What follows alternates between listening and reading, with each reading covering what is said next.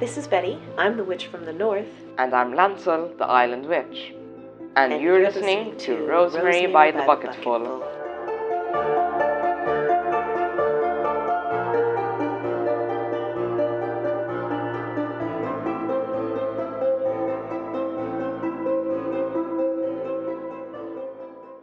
Hello and welcome back to another episode of Rosemary by the Bucketful. Today we are talking about the importance of queer and BIPOC inclusivity in the witchcraft and occult communities. We do have a special guest joining us, which my co-host Lancel will introduce in just a moment, but before we begin, we do have a disclaimer for our listeners.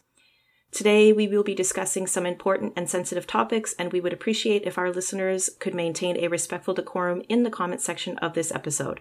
Please note that if you do attempt to comment racism, sexist, homophobic, xenophobic, or otherwise hateful comments, they will be removed and you will be blocked immediately. Lancel, would you like to introduce our guest? This week we are talking to Austin. You know him as Bane x Bramble on Instagram. Gorgeous. Hi, everyone. I hope everyone is doing well, whatever time you're listening to this. My name is Austin. I run the Instagram page Bane and Bramble, or Bane x Bramble, on Instagram. And yeah, I do a lot of things. And amongst some of those things, folkloric witchcraft is one of them. I practice a very local and land-based practice. I live in the United States. I live in Florida, or Central Florida. And yeah. Thank you so much, Austin. So we're really excited to have you here with us today to talk about this topic that we've chosen. We believe that it is an important topic, especially among our community, to discuss. So thank you so much for being with us. Thank you for having me. So I would like to start the discussion with a question. So my question is, what is witchcraft and spirituality, and who is it for?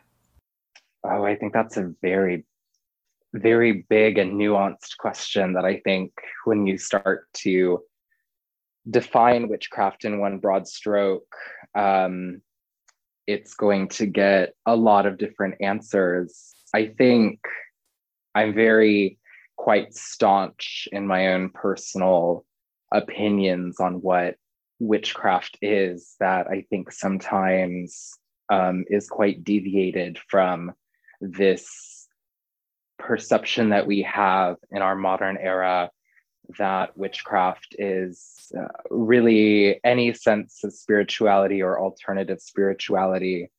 And when you take a historical approach to witchcraft, that's not necessarily true.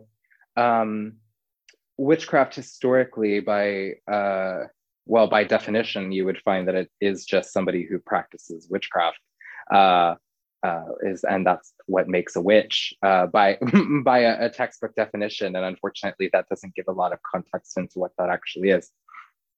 But when you start to take a look at texts involving historical witchcraft, not saying that I practice necessarily a historic witchcraft, but a historically based, historically inspired craft, I should say. It is quite transgressive. It is quite evil to some, especially to the overculture, to the church. It would be deemed as somebody who is against the community, somebody who practices maleficia or evil magic, who steals babies and makes butter go sour and kills cows and, you know, blights crops and things like that, and causes harsh winters and death.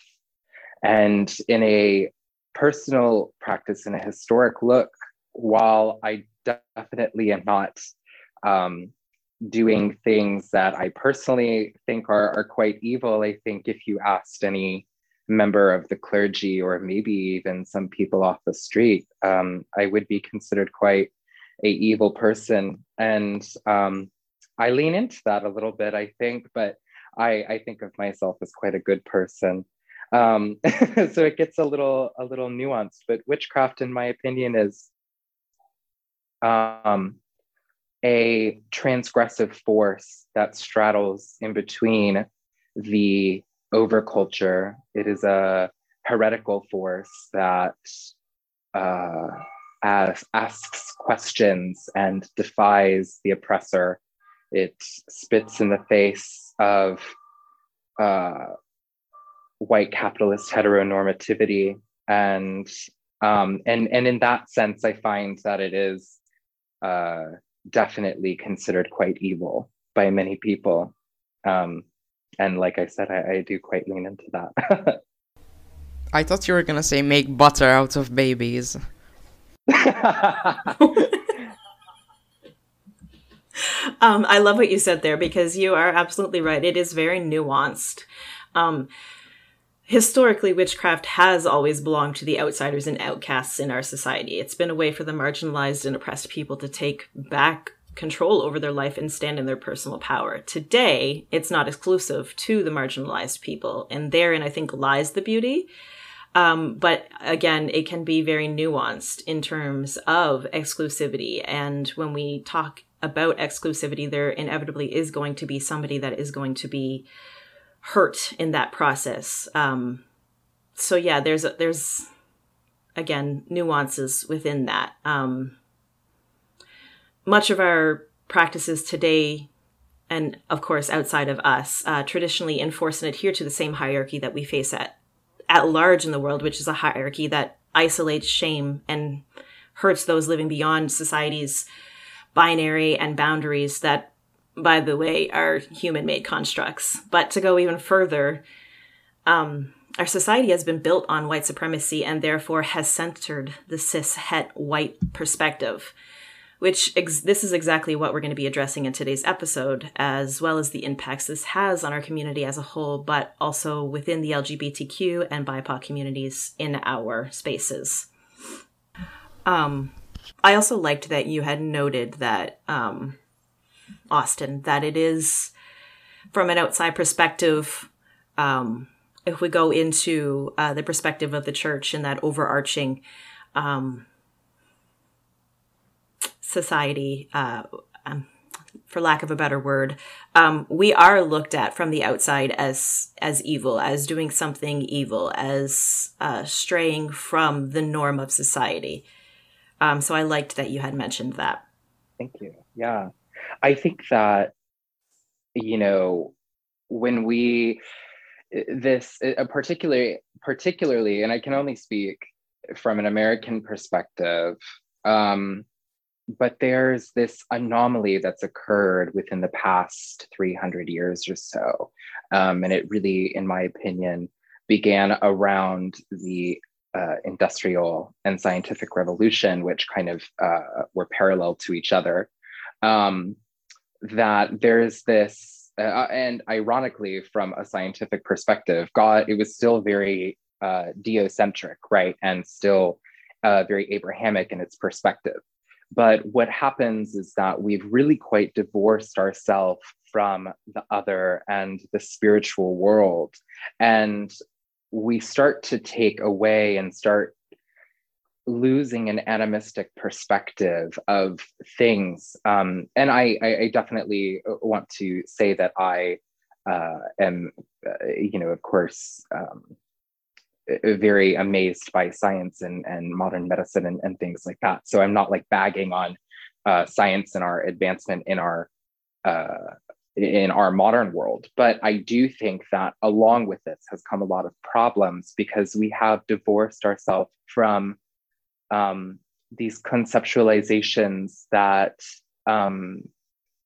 things are living beyond us, and that there is much more to the concept of life beyond just human consciousness, beyond just mammalian consciousness, beyond just you know, plant consciousness. It's very funny because with a lot of, I think, newer studies are coming out, the perspective of indigenous culture and also, you know, just animistic culture as a whole, there is a lot of new information that's like, oh yeah, this is, you know, this is there. This is scientifically like hypothesized to be true. This is, you know, maybe we can't explain exactly how it works, or maybe we're trying to quantify that information to explain how it works, which I think is equally fallible. But I think it's just a little ironic because it's like, yeah, we've been, you know, we've been reclaiming that for, or I'm sorry, we've been saying that for a long time, and you know, you're just now being able to scientifically prove some particular aspects. And again, I think when we start to quantify this information, it gets really tricky. But I digress. I agree. We have come to a space where now individuals are seeing the validity in not just scientific, but also in the magical. And they're also realizing that there is an overlap there. Of course, we're not always going to be able to prove something with 100% absolute certainty. But I think that just because something is beyond our perception does not mean that it is invalid or that it doesn't exist. And I think that that's kind of where we're coming to, that crossroads between the two. So definitely a great point. Thank you. I also agree. All right. I think maybe we can start talking about some of the exclusivity and the centering of cishet white voices, and how there's been a lot of whitewashing of cultures and traditions over the last century or so, because I definitely think that that's something that's important. Personally, I believe that the witchcraft and pagan community as a whole has made some strides to become more queer, inclusive, and center BIPOC voices. However, we still have a long way to go. And as an example, we could talk about appropriation of certain cultures and traditions that we see within our community. As said in previous episodes that Lancel and I have had, there's absolutely a difference between cultural appropriation and cultural appreciation.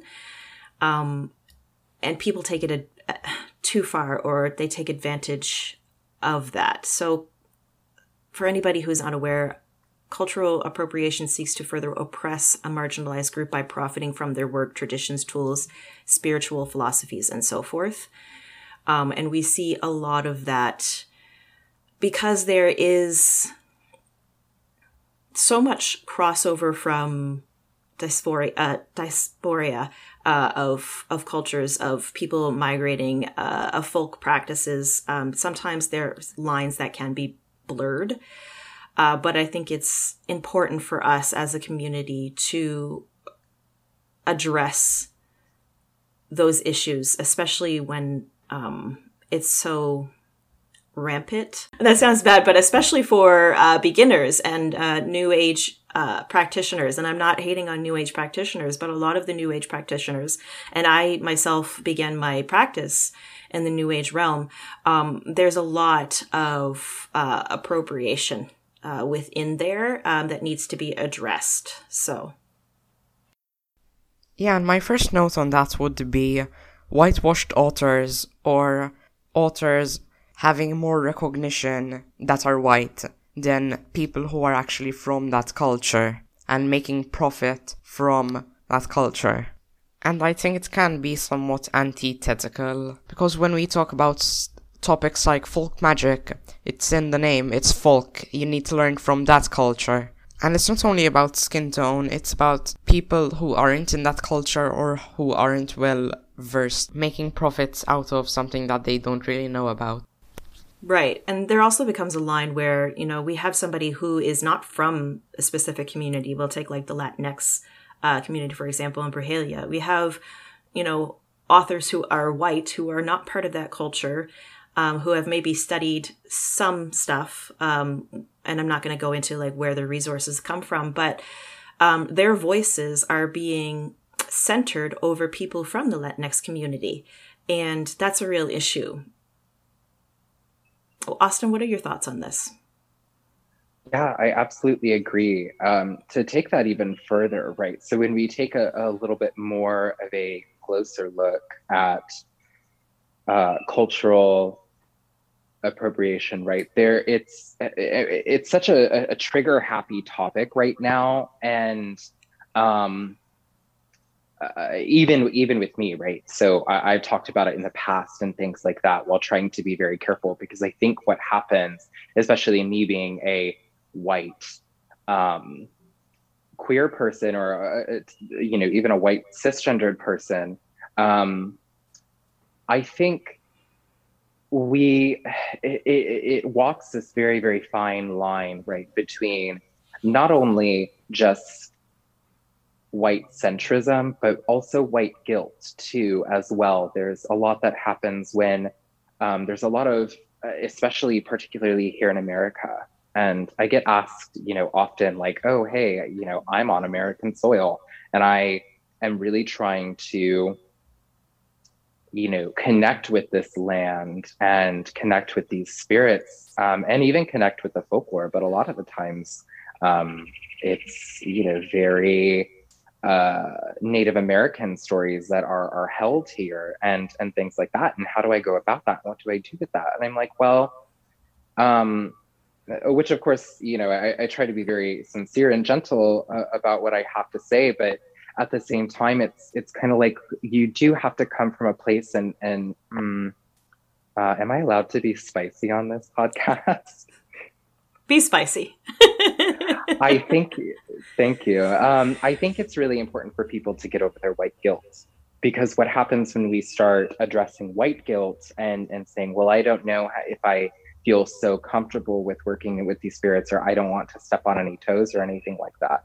I think it's quite important to really listen to the people that are aware these stories, where these practices, where these ideas are coming from, and not to appropriate them or take them or steal them or make them your own. But I think you need to get out into the land, and you do need to address the absolute problems that we have as a colonialist society, that we have as a white supremacist society.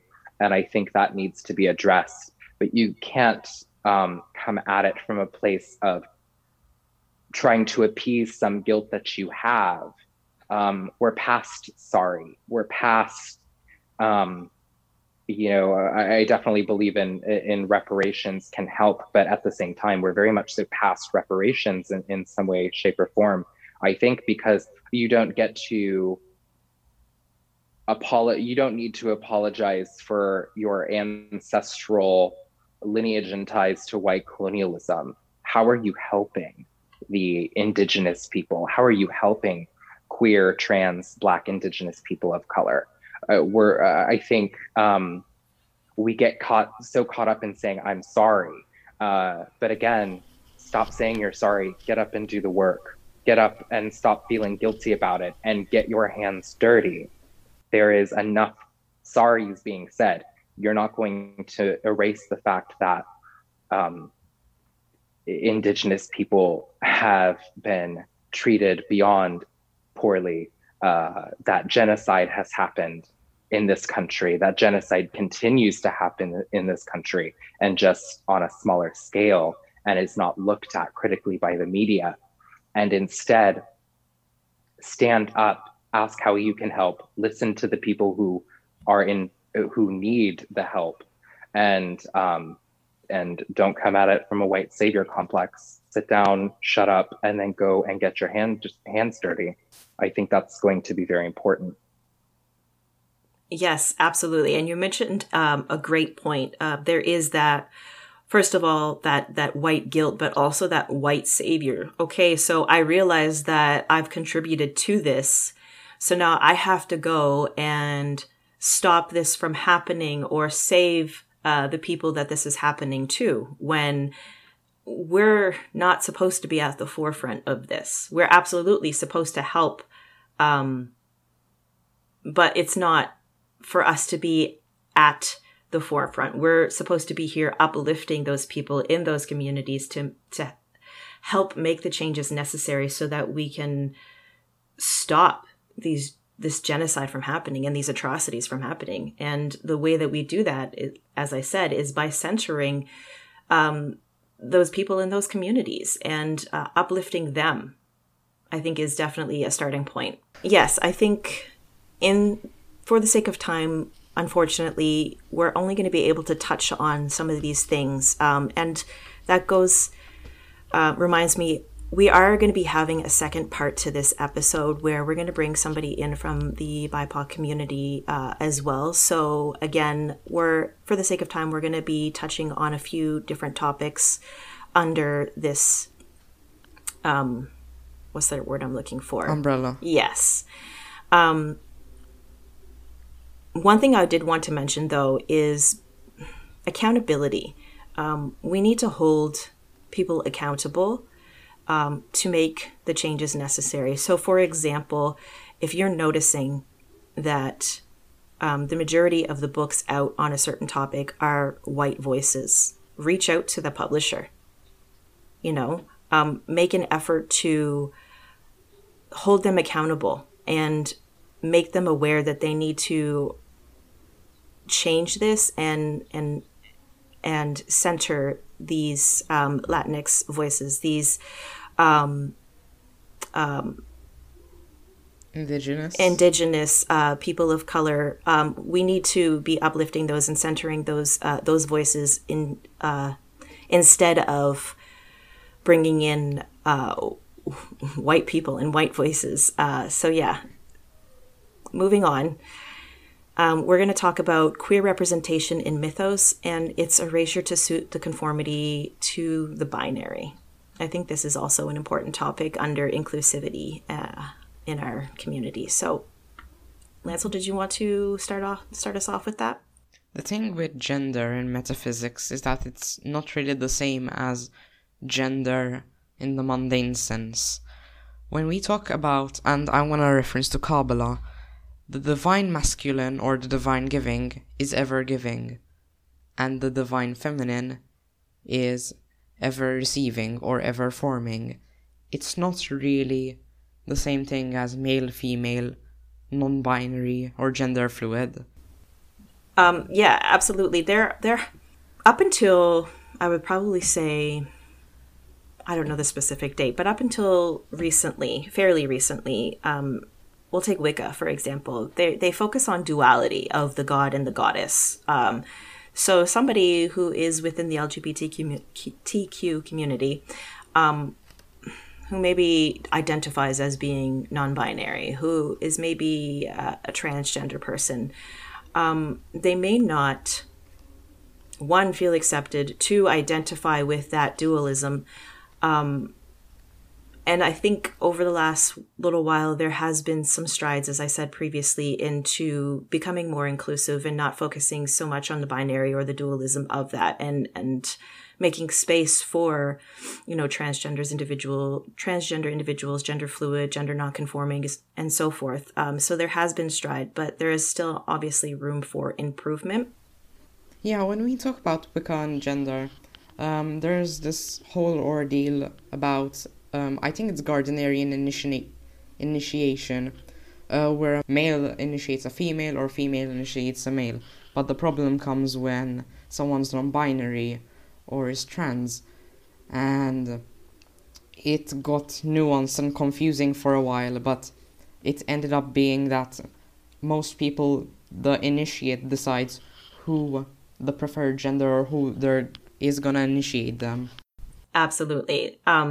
We take Dianic Wicca, for example, where for a time being, they were opposed to having transgender women within their covens or practices. So, I mean, there has been growth in that respect, but it's still within our history, and it's still something that we need to be aware of moving forward so that, you know, we can address them and act accordingly. Austin, I want to hear some of your thoughts on this. Yeah, absolutely. So I am speaking particularly from my experience, or from my perspective as a queer, gender nonconforming person. I think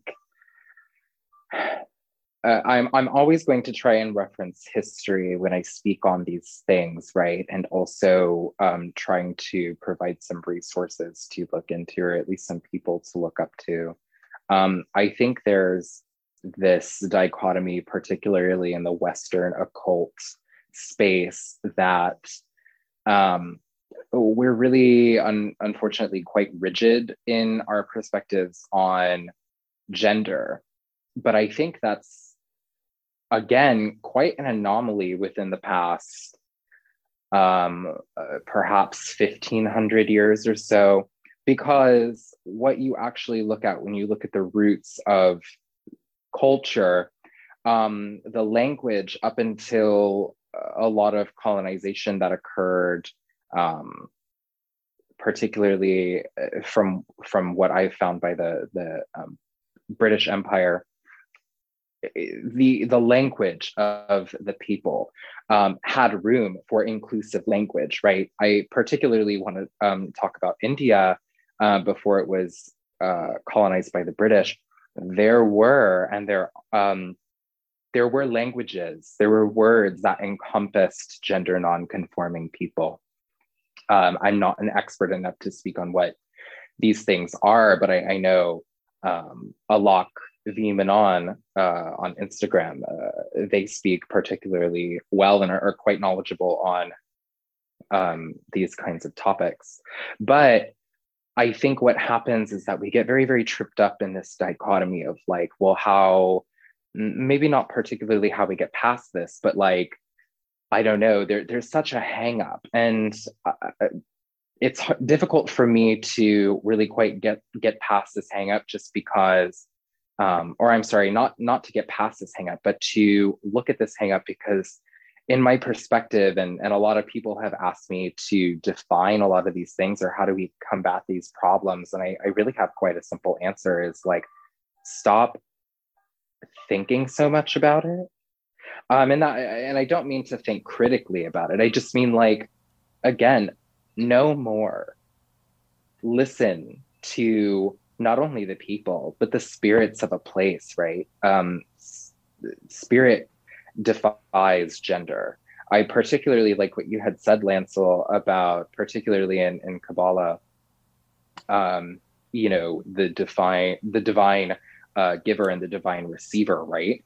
So when I speak on these things, I really try to adapt my language, right? And spirits have come to me and definitely made the presence known. I am masculine or I am feminine, but there is room for that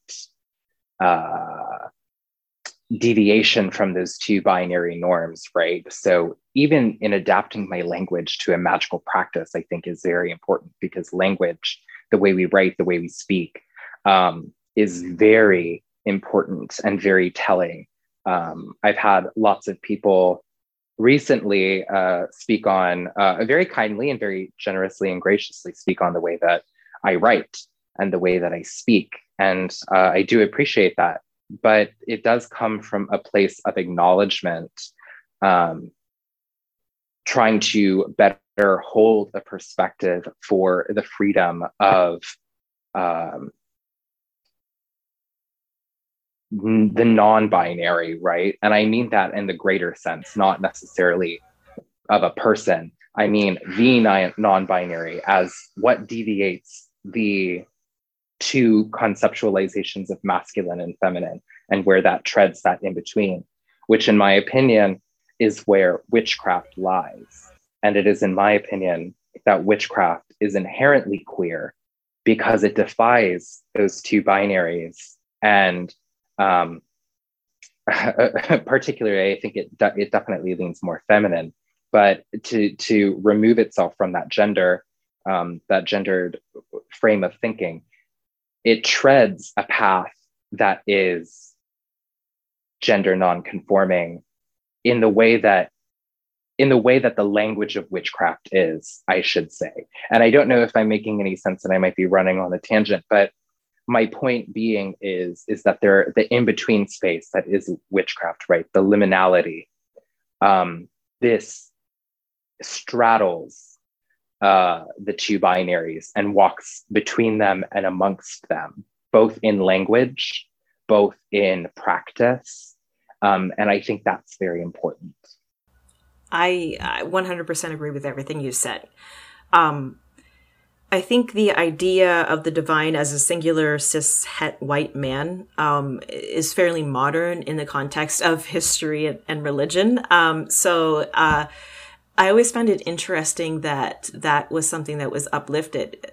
Coming from an evangelical family, Christian family, that never really resonated with me. I always viewed the divine as all-encompassing, so to speak. So they, them. There was no sort of one or the other. It was everything, because if you look at us as individuals, we also encompass that. You know, as you said, we have both feminine and masculine, receiving and giving energy. So for us to force ourselves into these labels or these boxes, I feel really has a negative impact and limits our practices or our power. And if you take the context of mythology and Celtic mythology, for example, the Fae folk were known for their lack of sexual inhibition and disregard for gender in their intercourse. So, I mean, yeah. And it's not only like whitewashing incomprehensible like deities, it's also people, like whitewashing Jewish people in Christianity. We see that a lot, and it's like weird, and I don't know why it's done, why it just perpetuates the white savior complex. That's exactly it. It does perpetuate the white savior complex, and I think it I think it was used to push forth a certain agenda. Yeah, absolutely. I think it's really, when you look at it from a historical and anthropological perspective, it is to fit and frame a narrative, but also in times, you look at particular saints, folk saints, Marian apparitions and things like that. And sometimes particular, I can't think of the particular Marian apparition that I'm thinking of right now. But, you do find, in Christianity too, Jesus does have an overlay, particularly in art, where Jesus might be represented as a Black man, or Mary as a Black woman, or going beyond just race, right? And it can quite fit culturally to that particular culture and perspective. So not to, bag on the Jesus and the Mary. I think they're quite dynamic figures in how they present themselves. But yes, I think by the unified body that is the church, that's where it gets into a lot of tricky trouble, where you do have this appropriation, or not appropriation, but this white savior complex. We could also talk about, with inclusivity comes exclusivity and the nuances of that. Yeah, absolutely. I actually just recently read a blog post by Megan from Around the Cauldron, and it's titled "I Am a Gatekeeper," which I'm sure is going to be a little controversial for certain people. But I agreed with the blog post, and I'm not sure if you guys are familiar with it. Essentially, within it, she says that, she talks about how she is the gatekeeper of her community. Therefore, it's her responsibility to make sure that sexism, racism, homophobia, xenophobia, so forth, is not welcome and not tolerated within her community. And I think that she made a great point, because it's definitely our responsibility to call out those types of behaviors and hatred and ideologies, and weed it out of our community. So in that sense, there's going to be some exclusivity, because we're excluding those people, but at the same time, it's also necessary for us to create a safe space. Yeah, absolutely. I honestly, I I find it hilarious, like absolutely hilarious how, and it, you know, I have to say, I'm very closed off from the greater, quote, alternative / occultism / pagan / witchcraft community, right? I do a very specific practice. Most of my followers are incredibly like-minded people. I'm quite intolerable, I think. So I don't think that people who don't share my views won't follow me for very long. So when I say this, you know, I'm not like super knowledgeable in the greater whole of the rest of the quote community, which is totally fine with me. I love that, that I'm quite intolerable. I think that's hilarious. But I find it funny that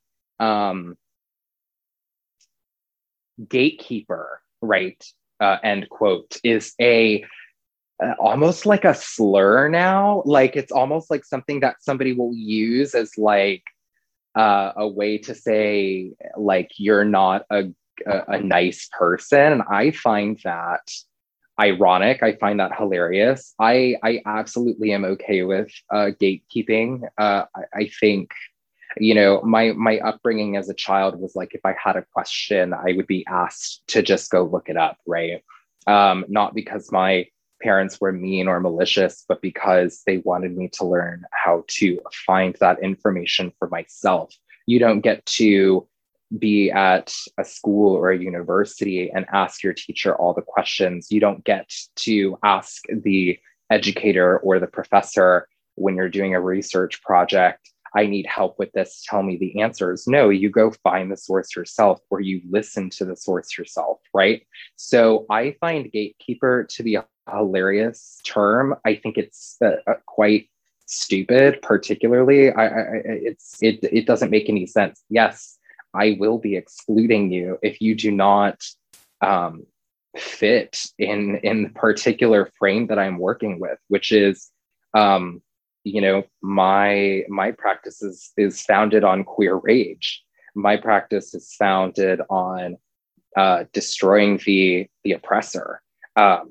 My practice is very land-based, right? And it makes absolutely no sense why I would allow or tolerate, not even tolerate, right? Like allow, like I will just shut it down completely.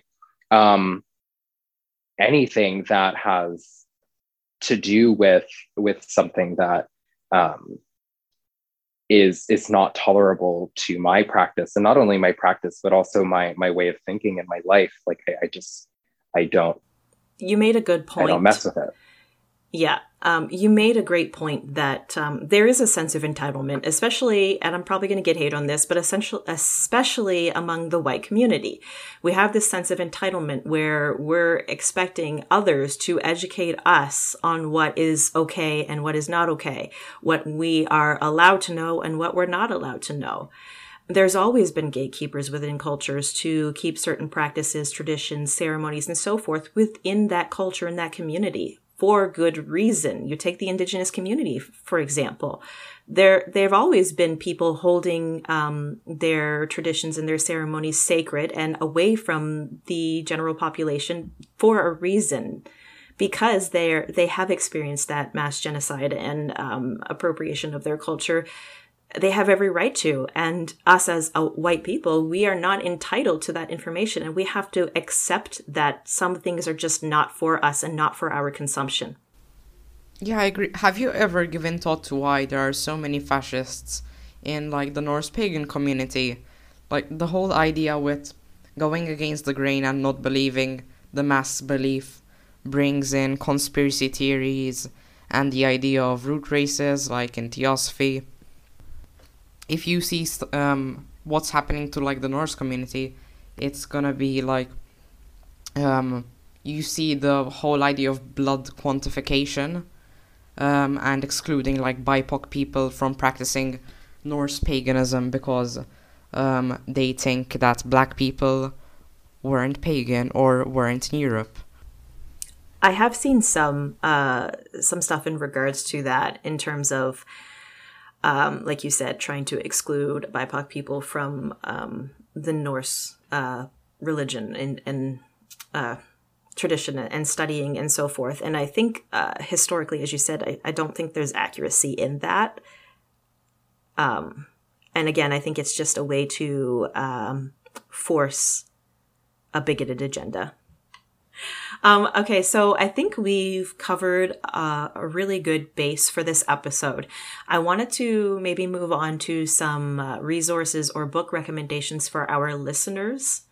So Austin, I think we'll let you go first since you're our guest.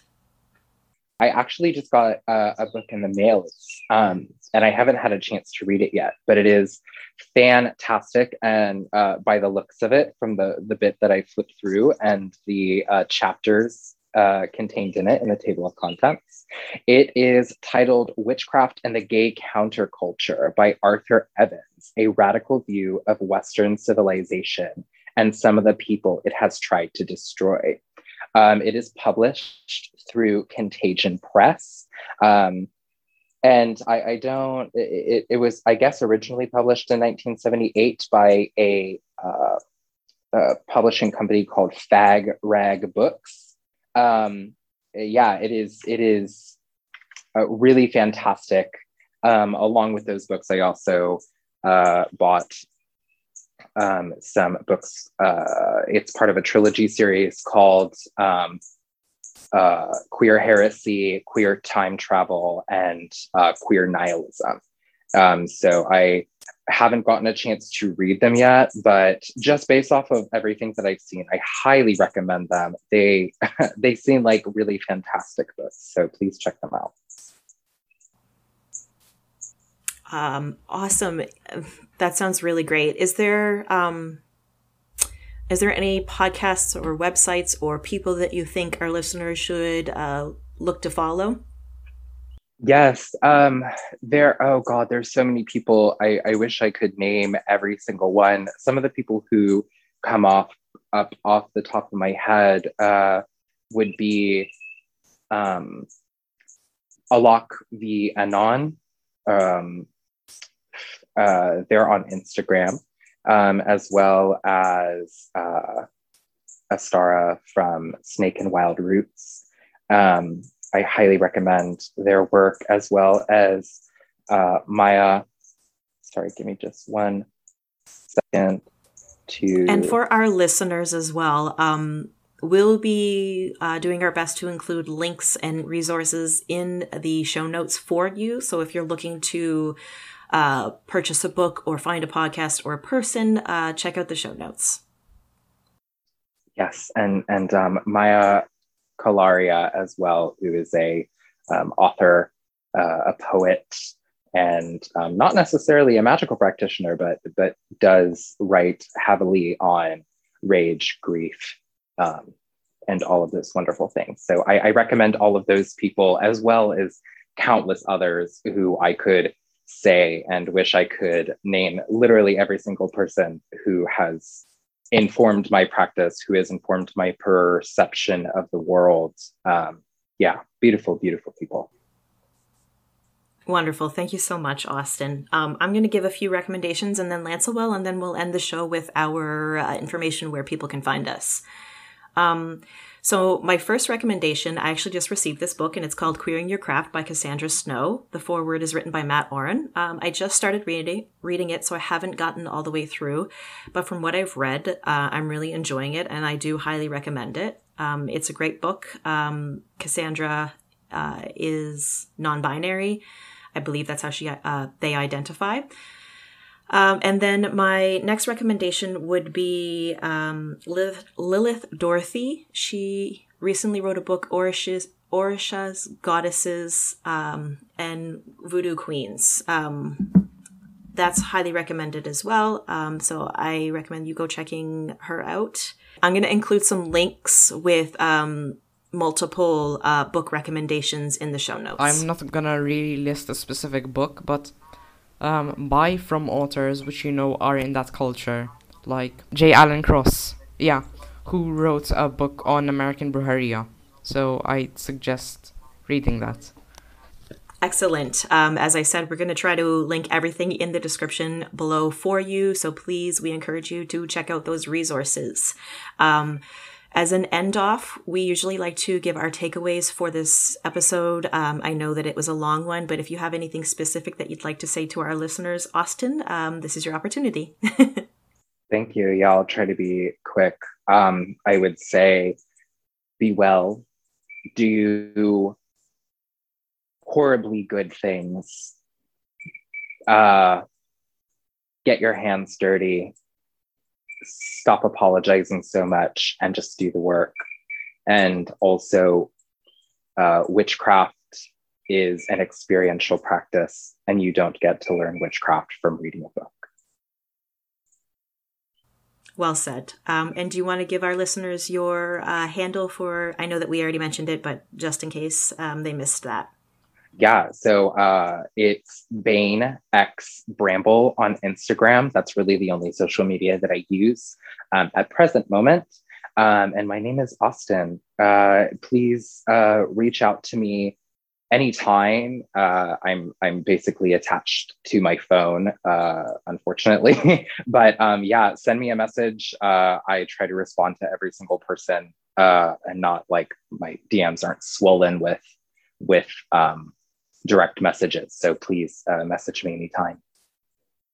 Excellent. I'm just going to give my takeaways and then Lancel, you can do yours. I agree. Witchcraft is a practice. So like Austin said, you have to practice. Know that we need to be uplifting the LGBTQ and BIPOC voices in our community and centering them.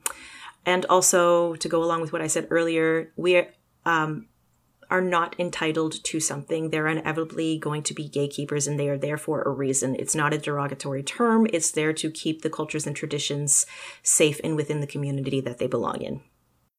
And my take would be stay knowledgeable, learn as much as you can, and will is as important as intention. So if you can, take action. Great. You can find me, Betty, at The Witch from the North on Instagram and on YouTube. Lancel? And you can find me on Twitter, Lancel D, THE, and Instagram. And you can find our podcast on Instagram as well at Rosemary by the Bucketful Podcast.